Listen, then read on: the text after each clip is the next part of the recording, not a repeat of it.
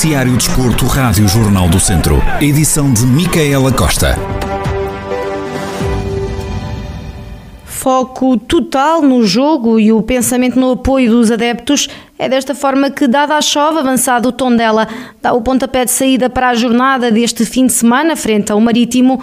O atleta não esconde que a derrota da última jornada deitou abaixo a equipa, mas a semana de treinos ajudou o grupo. Trabalhamos muito esta semana. Depois do último jogo ficámos um bocado em baixo, mas eh, treinamos bem e muito para o jogo e estamos muito focados para este jogo de domingo. Acho que não há equipas fracas na Liga. Temos que nos focar jogo a jogo e todas as semanas temos que provar de novo que somos melhores do que os outros e isso é o que precisamos de fazer este domingo. Precisamos de vocês, fãs. Precisamos de vocês, não é preciso mais nada têm de vir ao estádio apoiar-nos e nós temos que vos dar os três pontos. Espero que todos venham e que festejemos juntos esta vitória. Dada a chova, pedir o apoio dos adeptos para o jogo deste domingo frente ao Marítimo. Encontro marcado para as duas da tarde no estádio João Cardoso, em Tondela. Na segunda liga, um jogo difícil, mas que terá um sabor especial, diz Pedro Monteiro, o defesa do Académico de Viseu, que esta segunda-feira terá pela frente a antiga equipa, o Feirense, em jogo da 11 primeira jornada. É um jogo difícil, como todos os outros da, da segunda liga. É uma liga muito competitiva, um jogo, claro, para mim um sabor especial porque foi o clube que eu representei o ano passado e, que sempre foi, foi muito bem tratado mas é um jogo que queremos, queremos somar mais três pontos. Os próximos eh, dois encontros do Académico são em casa e a conquista dos três pontos pode deixar o clube numa posição confortável na tabela, mas Pedro Monteiro assegura que o objetivo é pensar jogo a jogo. Pensamos sempre nos, nos três pontos, é? Acho que nós, um jogo de cada vez, tentar somar sempre pontos. Sabemos que é uma liga muito competitiva. Duas vitórias uh, na frente, mas quando é o contrário também começamos a olhar para baixo, que é uma liga muito competitiva. E acho que o nosso pensamento neste momento é só o jogo de, de segunda-feira e tentar ganhar e depois logo pensamos no, no outro porque o nosso objetivo é, como eu digo, é jogo a jogo, tentar ganhar os três pontos. Não pensamos mais à frente, quem, quem vem depois, pensamos no, sempre no próximo jogo. Só. Pedro Monteiro foi eleito jogador do mês de outubro. O defesa mostra-se contente com a distinção, mas lembra que este é um trabalho de equipa. Todos, todos são importantes.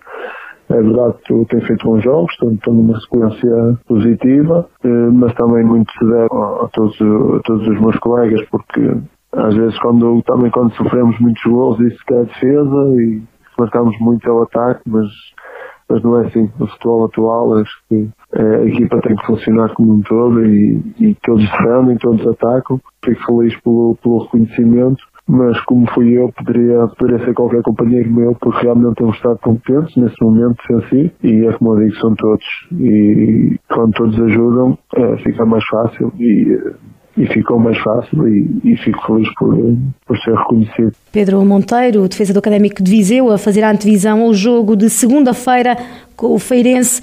O encontro está marcado para as 8 e um quarto da noite. Já no Campeonato de Portugal, Série C, destaque para o Castro Daire, que viaja até casa do líder Salgueiros. As duas equipas estão separadas por três pontos. Recorde-se que a formação do Castro Daire esteve invicta até o último fim de semana, jogo da jornada 5. Já o jogo deste domingo com o Salgueiros é às 5 da tarde no Complexo Desportivo Campanhar. O Ferreira Daves, também na Série C, recebe o Espinho.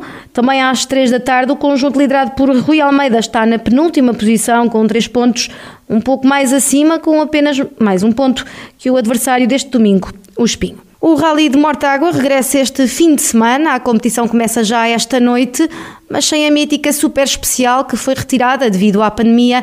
Alterações que demonstram que a prova teve de ser adaptada, como lembrou Ricardo Pardal, presidente da autarquia. O formato da prova reflete a preocupação da, da, fase em que estávamos em pandemia, não, não haverá super especial na, na sexta-feira, que era o, a prova especial que originava mais aglomerado de, de espectadores, sendo que ao longo das classificativas é mais fácil controlar e há mais espaço e menos aglomerados de, de espectadores. E ela foi efetivamente pensada para ser feita eh, durante a pandemia. Para o autarca que foi eleito recentemente, esta continua a ser um marco importante no Conselho que diz quer manter. O Rally de Mortágua é efetivamente um evento que tem se, se vindo a, a, afirmar em Mortágua ao longo do, dos, dos, últimos anos, sendo que tem uma importância vital no panorama, panorama desportivo do, do Campeonato Nacional de Rallys.